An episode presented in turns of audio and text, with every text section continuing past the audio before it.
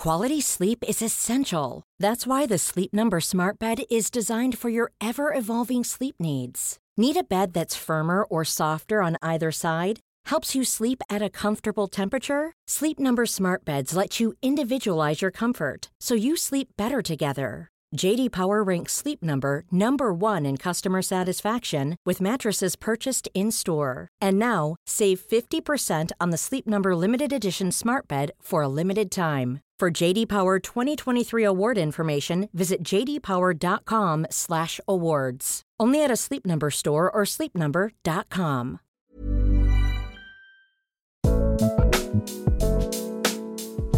Hello and welcome to Changes.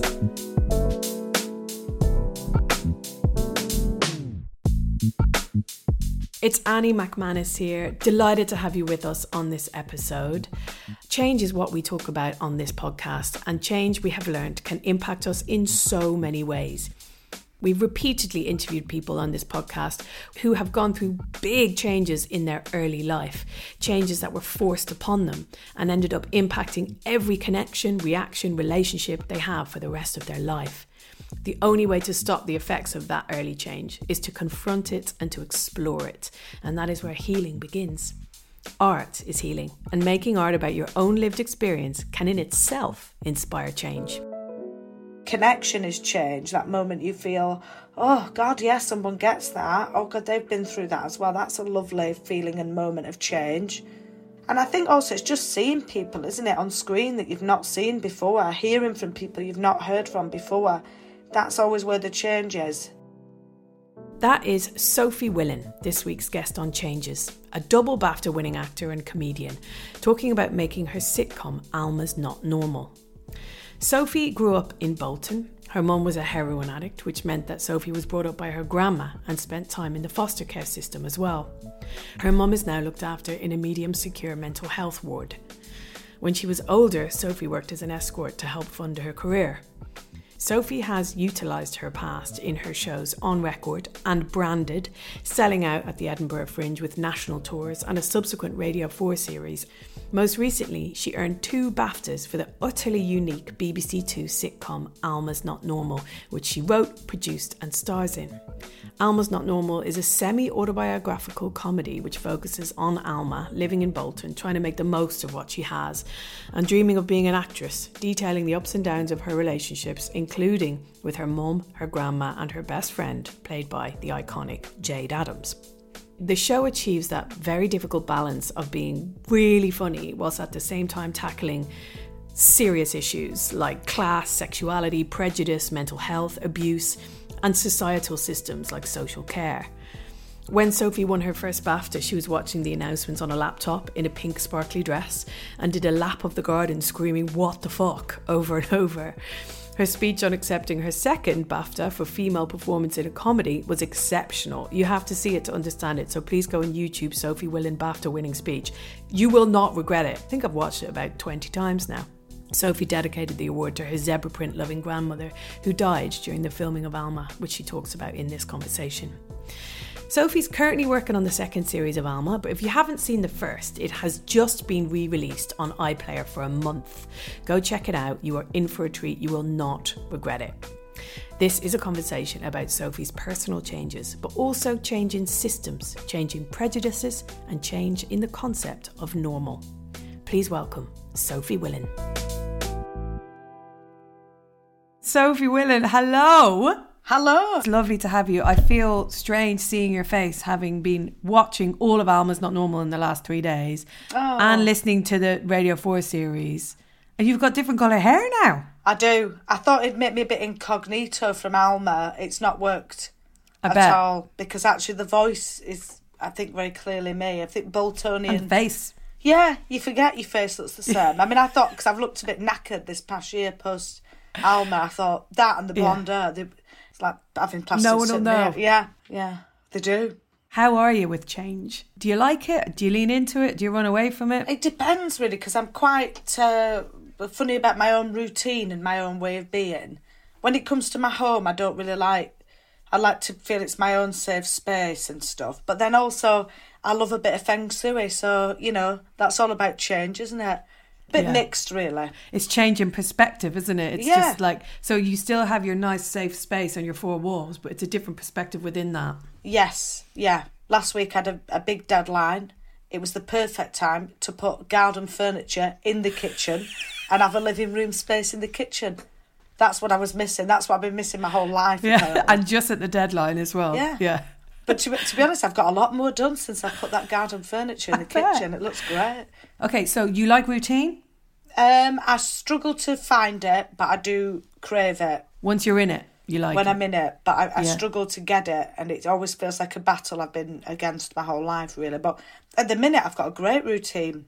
yeah. Get up, take the dog to doggy daycare, come back, do my morning pages, which are the best thing. What's a morning page?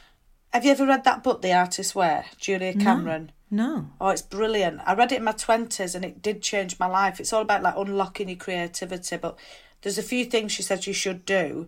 Right. And one of them is doing morning pages where you just set an alarm and it's like a free write. You just write, don't take your hand off the page. But in her new book I bought recently, she says do it for 30 minutes, which is quite a long time. But mm. honestly, the things that you kind of come to every day when you do these free writes, I find really helps with the writing process. This new book's called Seeking Wisdom, which is a bit more gaudy than her last book, but I'm actually quite up for it. I mean, it's an honest. aspirational title. Like I, I'm, I'm down. Yeah, well, I always find it funny when you find yourself in the sort of self help section of Waterstones looking knackered and thinking, what am I Yeah. today? And then you're grabbing for a book called Seeking Wisdom. I think it says a lot, you know. And everybody around you in that section looks knackered, don't they? They always look a bit, they're struggling. Yeah. Yeah. so what are you working on? Just the second series of Alma. It's Right, it's a new took series, a right. surprisingly long time, hmm. this series, yeah. And why do you think that is? Well, I finished filming Alma at the end of August, I think it was. My hmm. grandma had passed away at the beginning of filming, so you know, I was editing scenes with her in it. Like there's a scene with Alma's mum and grandmother having a meal, and I was thinking, God, this is actually based on the last meal I had with them as a as a three. Yeah. Yes, all sorts of things were coming. up. A, a friend of mine died, and then my uncle, who was my grandma's brother, who I was really close to, all died within kind of a, a few months of each other. And then also it was a fabulous time, you know, winning BAFTAs and hmm. red carpets, but quite intense, you know. So there was just a lot of it was a kind of a whirlwind time, you know. Suddenly you, you're on the red carpet, but you're worrying about what my arm looks like. That internal mm. misogyny came poking its ugly head, and it felt like a whirlwind. And it's only in the past few months I've been able to kind of recenter. It was a big change actually. Everything you know with Alma, you know, it happened, and it was like your whole life and your whole reality completely shifts from the personal perspective of losing people that were very important to me, then also just my whole career and everything, and the world around me had changed. So it was kind of readjusting to that. I think. Yeah. Are you able to look back on it now and kind of have perspective on it? I don't think you can say "Oh, now I'm fixed sort of thing. I think I'm still in the midst of processing it, but I'm definitely mm. not in the whirlwind phase that I was when it was all happening at me. So I've had time to go, God, that was mental, wasn't it? You know, and actually put things in place again, which I just felt I didn't have chance to do in that whirlwind period. It must be mad enough becoming really well known quickly in any kind of context. When you are writing a series based loosely on the themes that you have experienced in your life, is there surreal moments? Because it is so meta. You know, you just talked about the idea of filming a scene that was based on, you know, your last meal that you had with your grandma and your mum. There must be moments that are very surreal in that context. So when we were filming Alma, my grandmother passed away on the second day. So so we're filming all day, and then my grandma passed away that evening, and then I had to get up the next morning and just go filming all day. God. And then I got into the makeup chair that morning, like 6 a.m., 7 a.m., whatever. I I got loads of texts. It said, Oh, you've been nominated for a BAFTA. This is all in the 24 hours. I didn't even know I was up for one. So that was weird. Then I filmed all day. I had to do like sex scenes and very intense. And, and there was no kind of, you know, just keep going, keep going, keep going.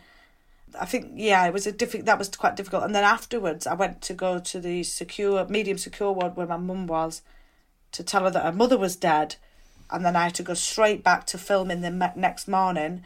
And this is when it got very meta. I, I was filming a scene with Siobhan Finneran where she was on the lawn of Grandma's house, um, having a bit of a kind of I know the meltdown scene. Yeah. you know she runs away And then we went on lunch, and then I got a call from the hospital saying your mum's like absconded. She's she's ran away, and it was like that was like life imitating art, imitating life, and it was just that was bizarre as a as a Yeah. day to be honest.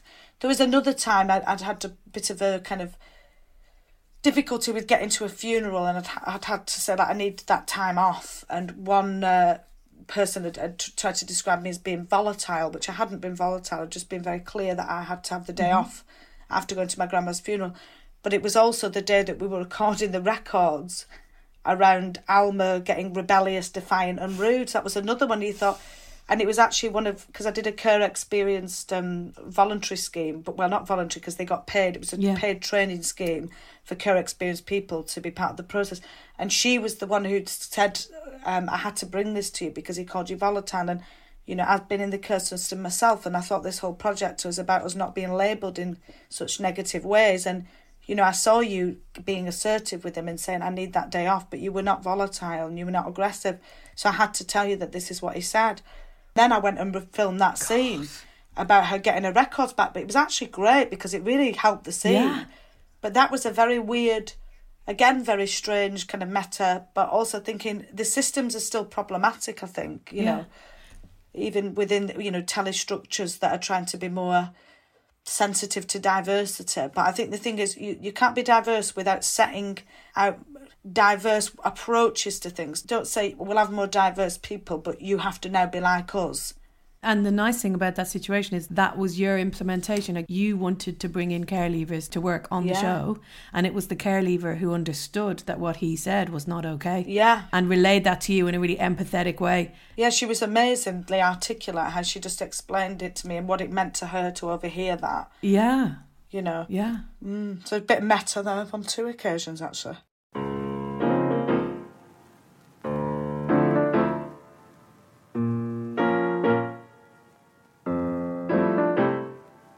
Well, let's talk now, Sophie, about change. Looking back now, what would you say was the biggest change that you went through as a kid? Well, I think because I was a care experienced young person, you go through a lot of different change. Yeah. So it's not easy to pin one down. But I suppose the first significant change was being put into foster care from my mother's. Right? Then, you know, obviously I went to a foster parent for a year. So that was a significant change because I was living with a very different family. They were lovely. I lived on a farm for a year, very like Alma. And then, then another significant change, I went to live with my grandmother. You know, and then there was a significant change when we kind of thought about finding my father. Then we, then we moved to Bristol for two years With your grandma? with my grandmother, and then we moved back to Bolton, and then I had other um, sort of foster placements after that, and then I got my first flat when I was seventeen. So that whole period was there was so much change. It's hard to kind of pin it down to one significant change. I'd say. Can you see a pattern in how it's manifested in you and your attitude to change as an adult? Like, do you like to be in one place? This is my awful cod psychology. no, no, I don't, yeah, I don't know really. I've I've never felt oh that's the place I belong. Yeah, so maybe you're good at change because of that. Yeah, I always think it's a bit mixed, isn't it, with these things? You know, on the one hand, you know, I feel like an alien pretty much everywhere. But then at the Yeah. other t- hand, I think I've been really lucky because I've got to see all different walks of life from a really young age. I've lived in Bolton, I've lived in Bristol, I've lived in different family homes.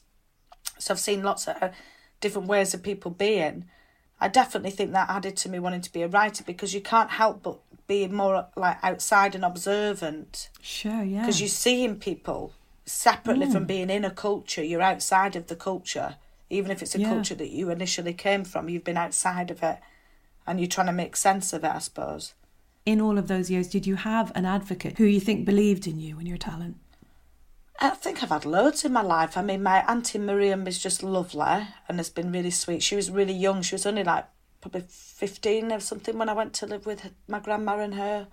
Right. Um, and my grandmother. Oh wow! So she would have been like a big sister, kind Yeah, of. she was teenager Yeah. really, and uh, Yeah. we had a lodger, and it was like this party house for teenagers because Grandma was going through a divorce zebra print phase, so Yeah. it's just always teenagers around. That was quite an exciting atmosphere, you know, music blasting out, and first it was motorbikes, and then it was cars on the drive, you know, so quite exciting atmosphere. Grandmother, you know, she was quite a mixed person, but she did really, you know, love that I love performing and really encouraged me. So I think yeah, I've had lots really, and you know, all my foster placements were, you know, really fairly pleasant. And, you know, I was quite lucky that a lot of them were really positive. And teachers, I mean, I, I had one teacher who nicked my GCSE paper out of a class and took it to my house and said, you need to sit this exam because you keep bunking off and, and you're good at English.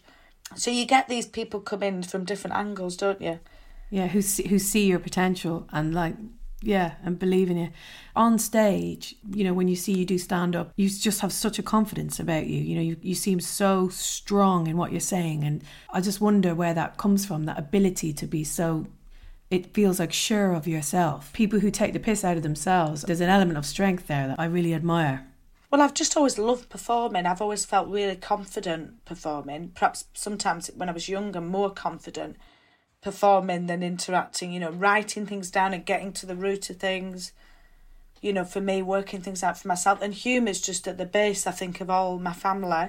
And yeah. also with any kind of trauma, there's always so much funny. We, we always know that, don't we? Tragic comedy thing. I mean, it's so real. So I think comedy just felt a mm. really natural space for me to inhabit. Mm. So I think that's probably, you know, where the confidence comes from with it, really. Was there a moment when you started writing that you kind of you started to understand yourself in a way that you never had before? I don't know, but I started writing almost Alan Bennett style monologues because I loved Alan Bennett. And grandma um, loved Alan Bennett, so I did those sorts of things. I laugh actually because I, I went to stay with one of grandma's friends, Christine, she was called Lovely Woman. Anyway, grandma used to do this thing, she'd pick up the phone, yeah. she'd yabber on for hours, and then she'd put the phone and go, Oh God, she doesn't stop talking now. Anyway, I did a like a performance of grandmother, or it must have been based on it was clearly grandma, but I did it to Christine, and it was basically me repeating everything grandma had said. Oh, Christine, she doesn't have to go on. She's always looking for a man, Christine. I tell you what, she doesn't have to go on. And Christine was like, "All right, okay, very good." I always laugh at that. Yeah, but in terms of knowing myself, I think you're always on that journey, aren't you, as a writer, mm. and you know, discovering more uh, inside and outside of writing, aren't you, as you're going on. Yeah. So we interviewed Lemn Sissay on mm. this podcast. And I was looking back at the conversation that we had because, I mean, you share the experiences of being in care together and the experiences of getting your records back. Yeah. Now, again, I only know this from what you've talked about on stage and, and what I've seen on Alma. But it feels like th- getting those records was a kind of seismic thing in terms of understanding what other people felt about who you were or what you were to them. Yeah um, yeah. and not very fun. No, well, uh, there's lots of positives in my records as well, actually. Yeah. But they're very intense. Obviously, there's a lot of labels. Mm. And I think that show on record, if you're talking about kind of getting to know yourself, was a really positive one because it was about reclaiming negative language that I've yeah. had said about me or that I perhaps have about myself. So I remember writing a whole list on a wall of, you know, starting with shame, you know, what are the things I'm most ashamed of. Then then my records came later and there was some loads of crossovers. And that's the great thing with comedy. When you talk yeah. about your flaws, which all comedians do, mm. you know, there's a real ability to make a room full of people laugh with you at things that are your flaws, you know. So that's quite an empowering thing, isn't it? And you get to mm. reclaim them and it, you know it, it, you do realize how political it is as well the language that you have with yourself. You know it, it does come from somewhere and often it goes beyond just family members doesn't it? It goes it, it can be more identity political and yeah systemic. Yeah. Mm, mm, mm. and one of the things Lemn said about reading his records was just what a low opinion they all had of him like they, yeah. they, just, they had such low standards of who he could be mm. as a human being. Well, he had a more difficult time than me. Yeah, as yeah. did a few people of that age group because there was a law that was changed. I think it was I can't remember, but it was halfway through my records actually. Right. Basically, the impact it had on social workers is always write as if these records will be read by the individual. So you were allowed access to them.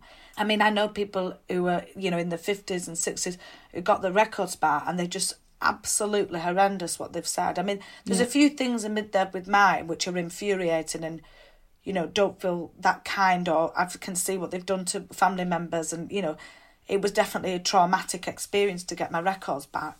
But I didn't have the extent of what someone like Lemn would experience. And and for Lemn as well in Wigan, you know, and the racial element as well, I think, you know, made it even yeah. worse. And the time, meaning that they could just say anything in that record, you know. Yeah, absolutely. The viewpoint was changing.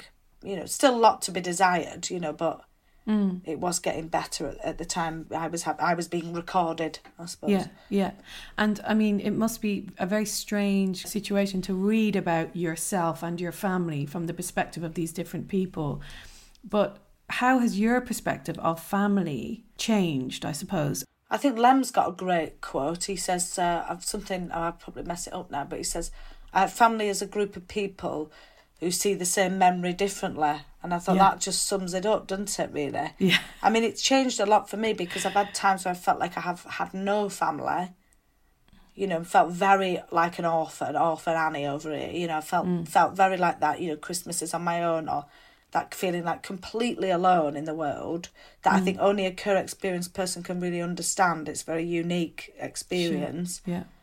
And then I've felt other times in my life where I've thought, oh, there is sort of people resurfacing, and then I've felt times like fucking hell. I just, I just wish they were not here at all. So yeah, I've had a real mix. Really, I've had that kind of, you know, I think as as my life has changed, you know, it's been interesting to see who's been around and not been around. You know, right, at different okay. times. You know, when you've got a kind of family that's had its issues, I think it always is in constant flux and change, and you know, it evolves, doesn't it?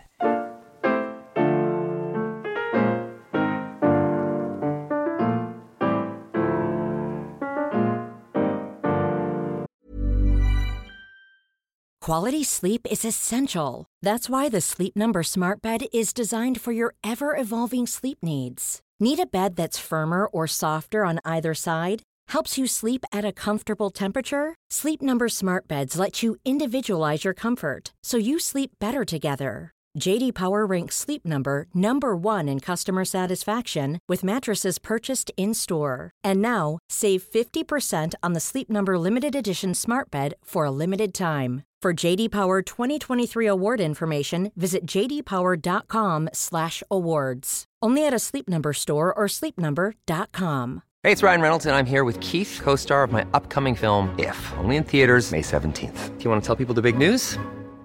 All right, I'll do it. Sign up now and you'll get unlimited for $15 a month in 6 months of Paramount Plus Essential Plan on us. Mintmobile.com slash switch. Upfront payment of $45 equivalent to $15 per month. Unlimited over 40 gigabytes per month. Face lower speeds. Videos at 480p. Active Mint customers by 531.24 get 6 months of Paramount Plus Essential Plan. Auto renews after 6 months. Offer ends May 31st, 2024. Separate Paramount Plus registration required. Terms and conditions apply if rated PG. Let's go back to then your experience then trying to break into doing what you do now. Yeah.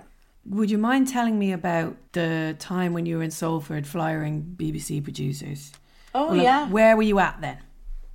Well, I was working in theatre. I used to make theatre. I set up a theatre company called uh, Eggs Collective. Um, got lots of funding for it. Then I went solo. I was kind of producing as well. So I was producing kind of big outreach projects with a producer called Oliver Sykes, and we were doing that. And then I just heard this Media City was opening up. I thought, fabulous. And I thought, you know what? I need to live near it just so I can see it every day and just have a bit of, you know, broaden your horizons a bit, have it yeah. in your vicinity. And then I used to go down and fly a BBC producers, and there was this event on where they were going to do a talk. So I took flyers and flyed all of them really. And there was one producer who just kind of, she was small northern woman who just seemed to really get it. And uh, she came to see a show and she said, Come and, you know, share a couple of ideas with us if you want. I came with flip chart paper, stuck it on the walls, I had a plan. It went quite wild. And then that got commissioned, the, the episode. It was the first Alma's Not Normal. That was so that's what you came with, the pilot episode of Alma, Alma's Not Normal. So that's what you came with? Well, I came with all these ideas for the series. Right. And then you. we kind of, you know, worked up a treatment. And then I, and then she commissioned a script. Yeah, that was kind of based on that. Yeah. Wow. How did you get from, you know, being a kid who bunked off school and doing one GCSE, like you said, that your teacher persuaded you to do, to then being this theatre producer and like being so busy in that world? I just kept cracking on really. So I, I went to, to live with Auntie Miriam for a year in Wigan. I yeah. worked in TK Maxx and Subway. I would have been about 20. I met my dad that same year for the first time. Wow and then I, I, I kept googling. I kept trying to get quite serious about it going right just spend a day a week where you google all creative opportunities and, and see what comes up. And, and i found this thing contact theatre in manchester. Right. an open audition or you apply to audition but it's free. Yeah. And it's a young actors company. And i went to that. And that was the beginning for me where everything changed when I went to Contact Theatre. So I would have been like 20 by then. And uh, I joined the theatre company. You know, so I learnt a lot then. I had a real drive. And then I, I got in touch with, there was a woman called Liz O'Neill who runs Z Arts now. And she said, right, you need to get cash match funding, support in kind, a partnership with a theatre, and a proposal. So that's what I did. Yeah. You can set up a theatre company and then so it kind of just spiraled from there really but contact was a brilliant hub for that i think there was a certain kind of punky energy back then if you could just go in a venue sit down with a fundraiser or a producer and say what do i do and mm. I, I loved that you know it was fabulous so looking back now what would you say would be the biggest change you've been through as an adult biggest change? I don't know. I'm in one at the minute, so it's hard oh, yeah. to. Well, well you yeah, mean as in with the success, with yeah, the, and BAFTAs yeah. and TV, and so that's been a massive one. But I suppose yeah, probably going to contact theatre was probably the biggest change that set me off on my life's path. Yeah. I don't know. I think you have little ones. You have these yeah. kind of milestones, don't you, that change everything and set you off, and yeah. you're always going towards those directions anyway. I, I find.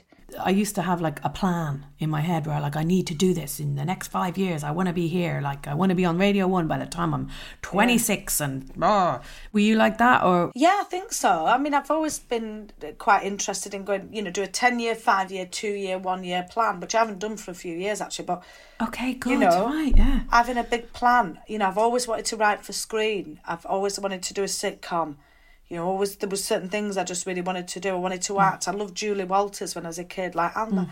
Uh, you know, really wanted that Wood and Walters, and I love all that. So yeah, I think I always knew this was for me what I was supposed to to do. Yeah, you know. So you've had the change. Yeah. You know, congratulations on the success. It's just incredible. The BAFTA speech was just amazing. You could just oh, see thanks. the joy radiating out of you and talking about your grandma. It must have been so mad and just such a whirlwind of emotions. Yeah. yeah. Mad. Yeah. But how do you feel like things have changed since then? In terms of how people approach you, want to work with you, like all of it that is business. different, isn't it? I mean, because you're a hot girl. Alma, like... yeah, before Alma, they were starting to you're seeing change. Yeah. And you forget how hard it was to convince people that you were intelligent. Right. I mean, I used to find it really difficult. You know, you'd have theatre producers saying, you just, you know, there's always a joke, and, you know, I'm not sure, you're very bubbly, or, you know, whatever. And I felt like I always had to prove yeah. that I was intelligent and I had a strategy and I had a plan and, I, you know, I was mm. political minded. Whereas now I think that the proof's in the pudding and I can, you know, I don't have to prove that so harshly. Mm. And so that's nice. I mean, it's just like being a white middle class man, isn't it? It's been fabulous. no I questions. shop at M&S and people give you f- free space and, and say yes to you. I mean, things have changed. And now that you have a, you're on the front foot, you know, people are going to endorse you because you have this experience of success. Are you wanting to change? I mean, you already were doing it with the series one of Alma, but are you wanting to change how you work and kind of try and do things differently than how you see it being done in the industry?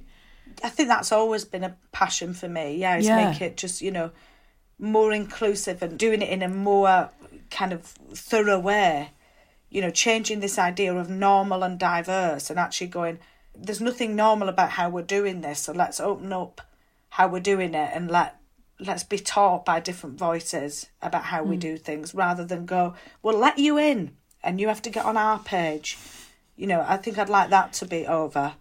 Yeah. So, you know, and just I think oversaturating the industry with all these neurodiverse or whatever you want to call it mm. about people that have just had different experiences. Mm. So that actually there's no sense of normal, this is the normal way of doing things. Because mm. I think that normal, which I've obviously clearly been obsessed with because it's in all my work, but I think that that status quo normal thing is, is kind of a danger zone in everything, really. You can apply it to education, you can apply it to so much systemic stuff, Everything. can't you? Yeah. Definitely schools. I mean, I was always mm. really fidgety in class when I attended, if I did. Yeah. You know, I was always dead fidgety. And even when I was little, apparently I used to just get up and walk around the room. The teacher go, what are you doing? I, I need to stretch my legs.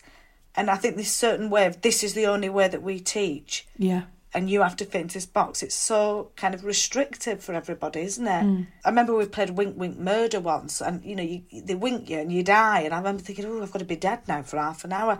So I just put up a sign when I was about eight, just said dead. be right back or whatever. And then I just went off, dead.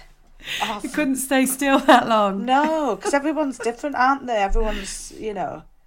Yeah, I and mean, there's no such thing as normal. strengths. Yeah. yeah, it's mad, isn't it? And like just Yeah. the, the toxicity of that word, you know, forcing people to fit into a box. And I think we're getting better with it. There's not much stigma around mental health or mental diversity. Yeah. But it is still there. And I think there's a lack of understanding of people's experiences needing to be factored in. And and since you've been working with care leavers and having initiatives where they're involved in your work and getting paid properly and getting real experience of the industry, have you seen kind of how that has changed these kids coming through and, and how that has helped them? Well, yeah, and how they help you. I mean, we did the Stories Right. of Care thing that I set up with Oliver Sykes, and it was about Right. basically getting young people who are care experienced adults to write uh, effective memory styled fiction for children in an anthology. And this is our second one. You know, the stories are beautiful. I mean, the talent's amazing. So being Yeah. able to kind of support that and be part of that is fantastic. And, and Lemn, I suppose, it was a big changer because he he, he made the care experience. In, in- I'm, I'm sure there were other people, but for me, he's one of the absolute lighthouses Yeah. of people that made the care experience political. Mm. And it's really important to have it politicised because actually then it stops being the individual's problem. I mean, I got called a problem child a lot, and actually it's quite a universal thing that for co experienced people. Rather than looking at the system and society and you know collective responsibility mm. we go the problem the problem child rather than the mm. problem situation. How do we make it better? And i think you know Lemn's kind of out there with his experience when it was not a political thing Yeah. you know really helped a rising i think of care experienced people to feel pride really in our experience Yeah.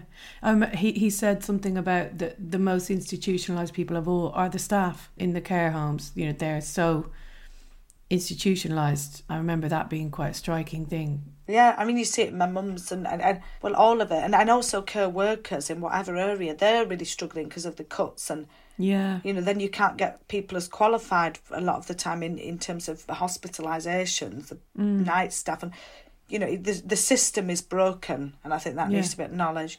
I think what I'm chuffed with with Alma is, you know, I've been really struggling with my mum's uh, setup recently and, and certain hospital incidents and how that is managed and the people managing it and the cuts and the system.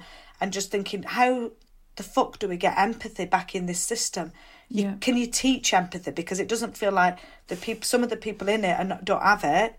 Some of them have loads of it and they're amazing. Some of them don't have it at all and they're not being taught it either. So there's a lack of training in and empathy and understanding.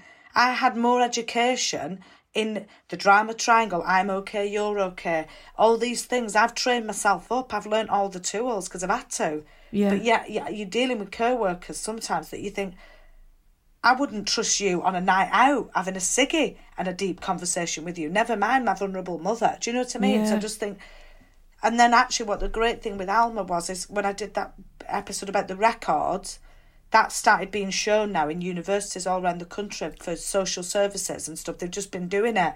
Wow. It's showing up all the time, and that for me is really fabulous. It's the most exciting thing that's come out of Alma because actually, that desire that I had that felt really untangible to kind of have some input in, in putting empathy into the training system of the social mm. services mm. is actually happening.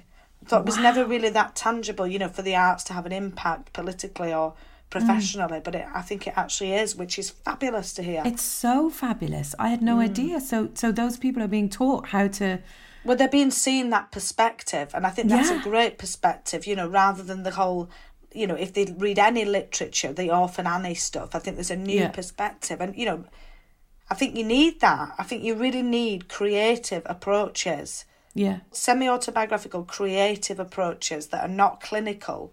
So we see the full person, because that's often what gets missed in all these records. Is you don't see the full person. You see a subject Yeah. matter that's flawed. Where was it? I saw you saying like or someone saying if they talked about how funny you were. or Yeah, if they talked about else, how yeah. bright or optimistic or ambitious or Yeah. you know, all, all these things that you don't see written in there. It's all the bad things. and it's all very clinical and they sound so hopeless in that Yeah. clinical way Yeah. and actually just you know being able to go you are a flawed person, of course you are. But if you were to psychoanalyze anybody's flaws and just put that as their personality description, then you know their life would look pretty hopeless. I think it's Yeah. about seeing all of it. Another thing, again, that shocked me on reading Lemn's book, and this might not have applied to you, but just the idea of these kids being criminalized.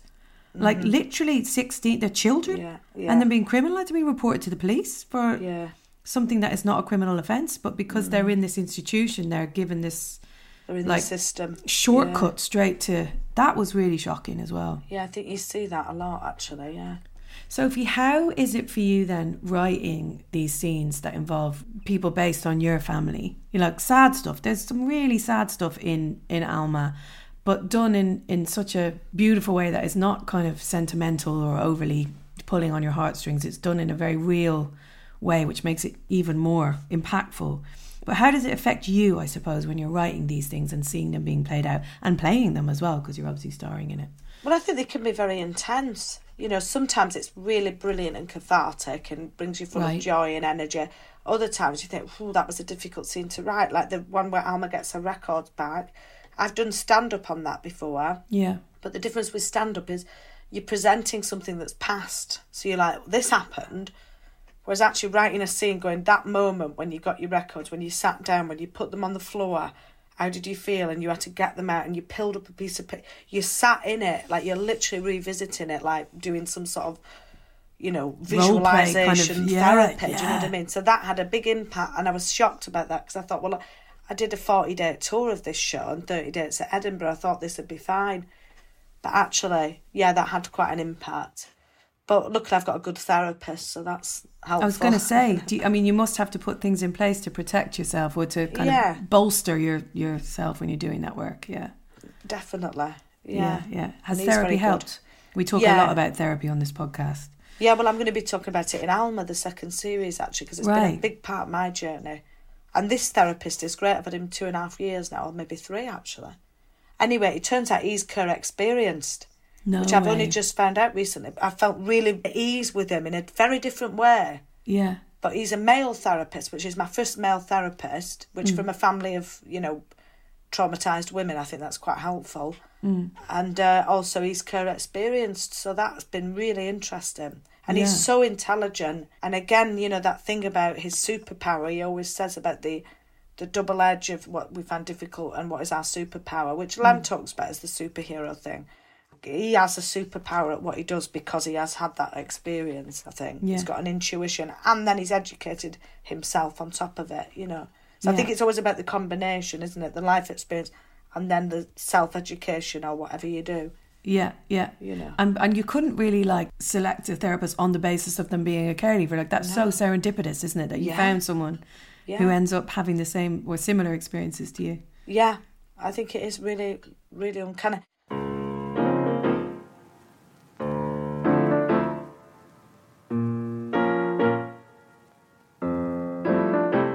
There's a quote I was watching Jayde Adams, your Yeah. amazing co-star in Alma. And Strictly Come Dancing Star. Yeah, She's Um, smashing it, isn't she? It's fabulous. she's amazing. And she said in one of her stand-ups, stand-up isn't stand-up unless you inflict change upon your audience. Yeah, oh, that's Would- lovely. would you agree Yeah. with that? Yeah, I would, yeah. I think storytelling isn't storytelling unless you inflict change upon your audience, yeah. Yeah. Stand up would fit into that. Yeah, I think that's very true. And do you have aspirations? I mean, you hinted at it before. Before you start a project, of what kind of change you want to inflict? Like, what messages do you need to hammer home to those people that will see your work? Well, I always think not not so much messages and hammering home because then it's a bit like preaching. And that sounds a bit aggressive. Yeah, like these bastards need to learn, you know. But it might just be that you get the opportunity to connect with young people who are co-experienced who hmm. feel a connection. I think connection is change. That moment you Yeah. feel, oh God, yes, someone gets that. Oh God, they've been through that as well. That's a lovely feeling and moment of change. Um, I had that when I watched Lemn Sissay. I was like, oh my God, well, you can. T- he's talking about being in care. I've not been telling anyone about that. I can do that. So that was a moment of change for me. Or you know, a social worker being laughed at in a fun, loving, and also kind of challenging way. That for me is a moment of change because I hope in Alma they're not being victimized, targeted. You are bad. It's looking at it as a whole, and and and so Yeah. therefore a bit like you would with a family member, going, let's have a laugh here. You know, Yeah. the stereotypes, but also the the kind of what they're going through on their own. So I hope Yeah. there's elements of change like that, and and I think also it's just seeing people, isn't it, on screen that you've not seen before, hearing from people you've not heard from before. That's always where the change is. You know, seeing a grandmother, a mother, and Alma talk about things that we've seen in so many screen things, but from a different perspective, from a different Yeah. experience. Yeah, it's a very powerful moment at the end of the series where Alma's grandma talks very honestly about being a mum and how much Mm. it didn't feel right. Yeah. Well, I wanted that. Yeah, because Yeah, so women are never allowed to talk about these things, are they? Right. Yeah, and it's so common. I think it- it's just there's so many secrets, isn't there, among women? So many secrets Yeah. that get kind of hushed, you know, after a few Yeah. drinks in the pub or kind of you know spoken yeah. of quite, but so rarely spoken out like that. It's so so many women will connect with that. Yeah. So I think that for me, the connection is where change happens. Feeling mm. connected. I don't think change happens when we feel targeted and attacked. I don't think that works mm. for me. I think, you know, that thing I'm obsessed with is the drama triangle, which I sent to Jayde. I said, don't be offended by this book because it does say how to break free from a victim complex. I said, but it's just, it's changed my life and it's really thin, so it's a dead good read, you know. The drama triangle. Oh I'm Yeah, how to break free from the drama triangle, but it's brilliant because it talks about mm. the rescuer, the victim, and the persecutor. My therapist mm. gave it me, and uh, when there's been trauma, we set out in these very unhealthy social patterns where everybody's fighting for the role of victim, and family members going to victim, rescuer, and persecutor, and they flick and they change all the time. Yeah. Rescue is this need to take control to try and save everybody, but can also be a very undermining role. You mm. know, you're basically saying, You're not okay, I'm okay, I'll help. Or victim is going, I'm not okay and you're okay. Why why? I need help. Yeah. And then persecutor is, I'm not okay, you're not okay. So you know so, Yeah.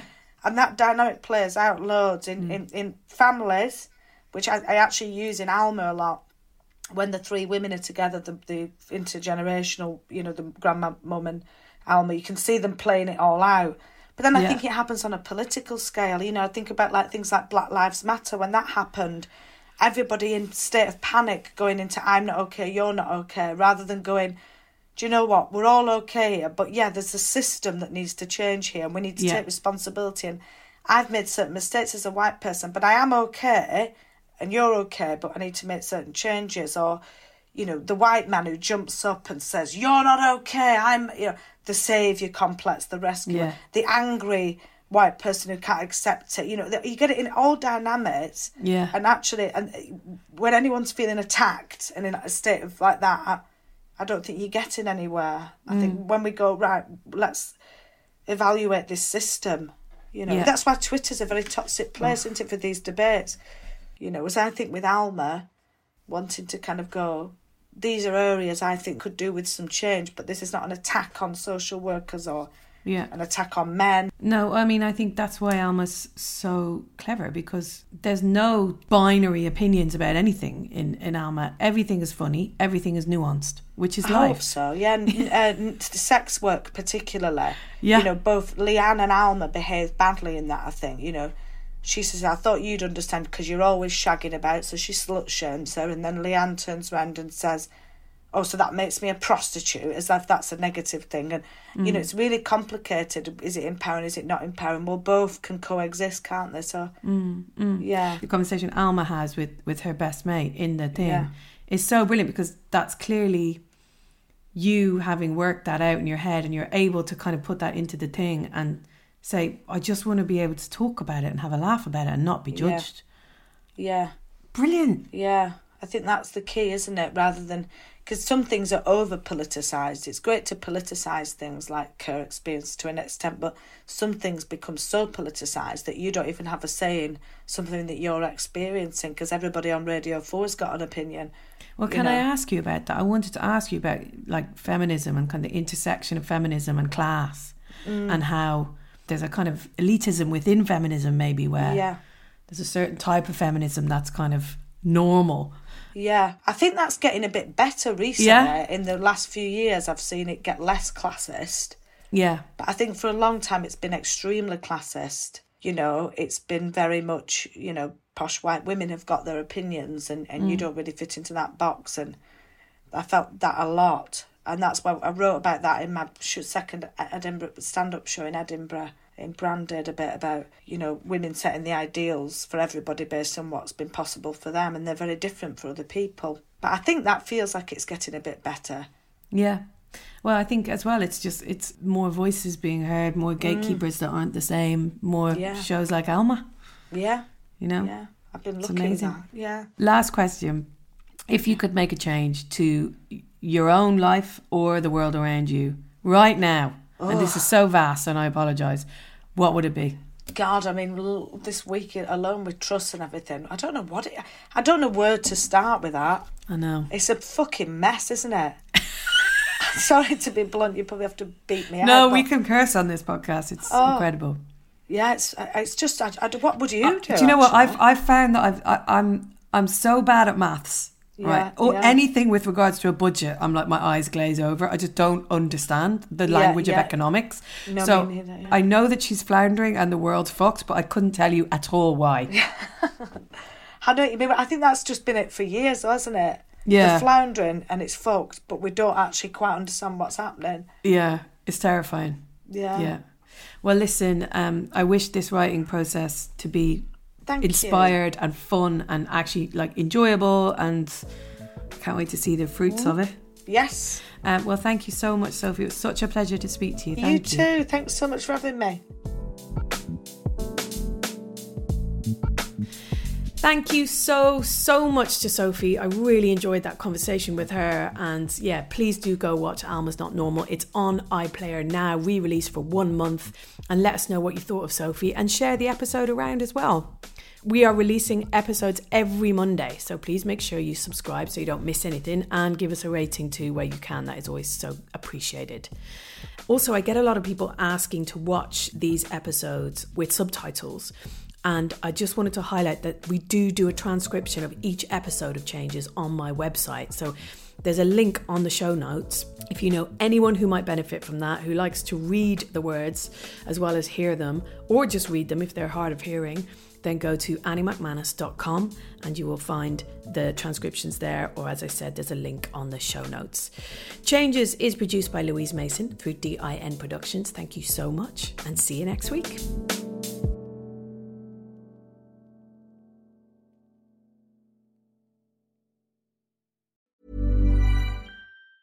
Mom deserves the best, and there's no better place to shop for Mother's Day than Whole Foods Market. They're your destination for unbeatable savings, from premium gifts to show-stopping flowers and irresistible desserts. Start by saving 33% with Prime on all body care and candles. Then get a 15-stem bunch of tulips for just $9.99 each with Prime. Round out Mom's menu with festive rosé, irresistible berry chantilly cake, and more special treats. Come celebrate Mother's Day at Whole Foods Market.